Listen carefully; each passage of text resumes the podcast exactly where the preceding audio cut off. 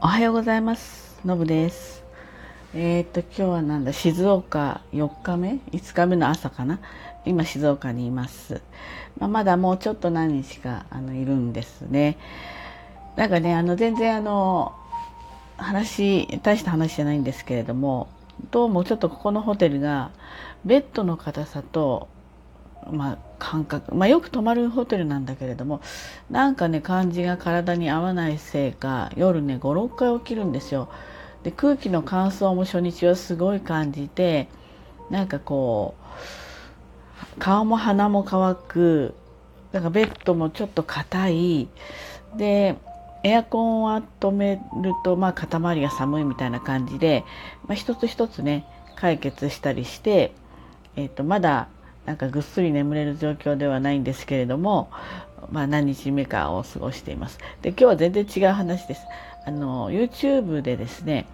千原ジュニアさん、まあ、いろんな、まあ、番組というかコンテンツ上げてるんですね。でその例えばお笑い芸人さんであってもフルーツポンチ村上さんってすごい俳句が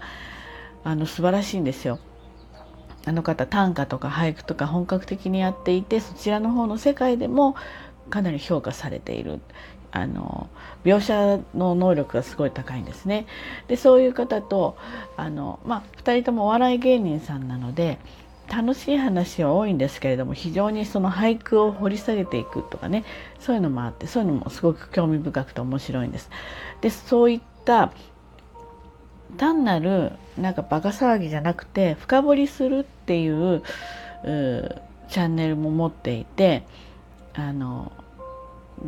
ですよねっていう人いますよね。なんかあの帽子キャップかぶって「あいついません」とか言う人ねであの人ずっとあれやっていてだからあんまり私面白いと思ったことがなくてでもその人と対談をしてるのがあったんですつい先日。で、まあ、千原ジュニアさんがそういう形で対談をするっていうことはね何かあるんですよ。その人に特化したものとか、うん、なんていうかな独特の考え方とかそういう方がじゃないとあんまりそういう対談的な番組はしないんですね。で何かあるのかな秘密がと思って聞いてみたらやっぱりこれがね結構面白かったっていうかなかなかこう何て言うんですかねこうしっかり自分で考えてこの人生きてるんだなっていう感じがものすごくよく分かったんですよね。でまあそういったものもよければ皆さん見てもらえるといいんですけど一つですねまだ前編しか今日の段階では公開されてないんですけれども脱北をした北朝鮮からまあ脱出した YouTuber さん日本に住んでるね YouTuber さんとの対談があったんです。でこの方まだ若いんですねまだ20代だったかな。それであのどういう経緯で、まあ、脱北しようと思ったのかとか北朝鮮での生活例えばですねこの方兄弟いっぱいいたらしいんだけれども全員餓死で亡くなってるんですよね。だったりとか脱北は1回ではスムーズにいかなかったりですとか、まあ、本当に命を懸けて、まあ、捕まったらちょっと自ら命を絶とうとそういう決意でチャレンジしたりだとか。でその北朝鮮にいた頃の生活そして国境近くまで来た時の国境近くだと中国のいろいろ通信が入ってくるみたいで世界の状況をそこで知るわけですよね。その時の、まあ、彼の衝撃それからまた韓国北朝鮮から出てきた時の状況もろもろですね非常に詳しくインタビューしていて詳しく話してくれるんですね。で淡々と彼も話をしています。何かこうあまりドラマチックに話すわけじゃないんだけれどもあった事実をきちんと説明していくというかお話ししてくれるんですよね。でねなんかすごくあこういう状況だったんだとなんとなくイメージとしてはねなんかこうやっぱり北朝鮮の方今は分かりませんけれども特に10年ぐらい前だと食べるものもないとか餓死してしまうとかお話は聞いてたけれどもこうそのなんていうかなうんうんなんていうかしら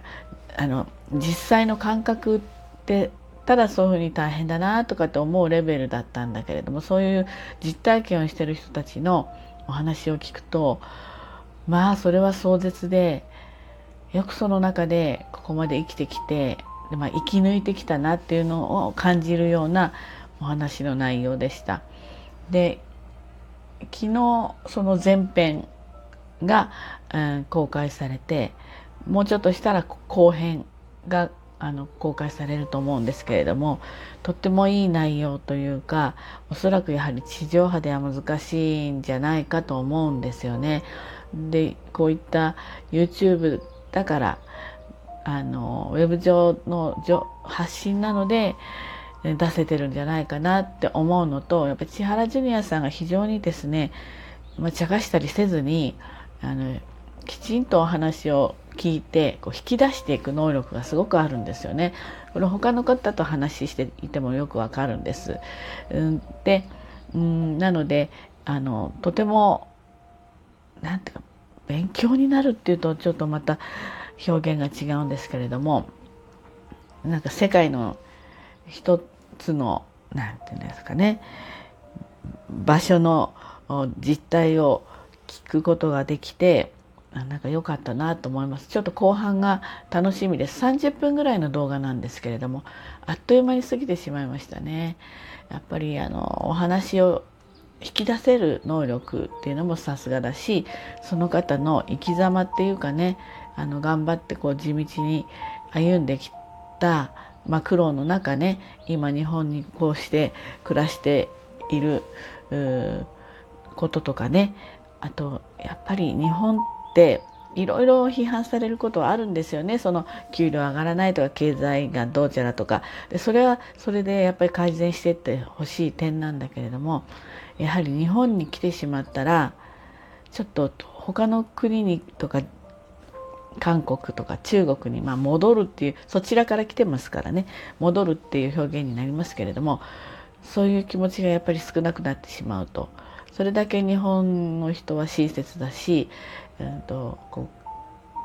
う街並みが美しいゴミとかないしね、うん、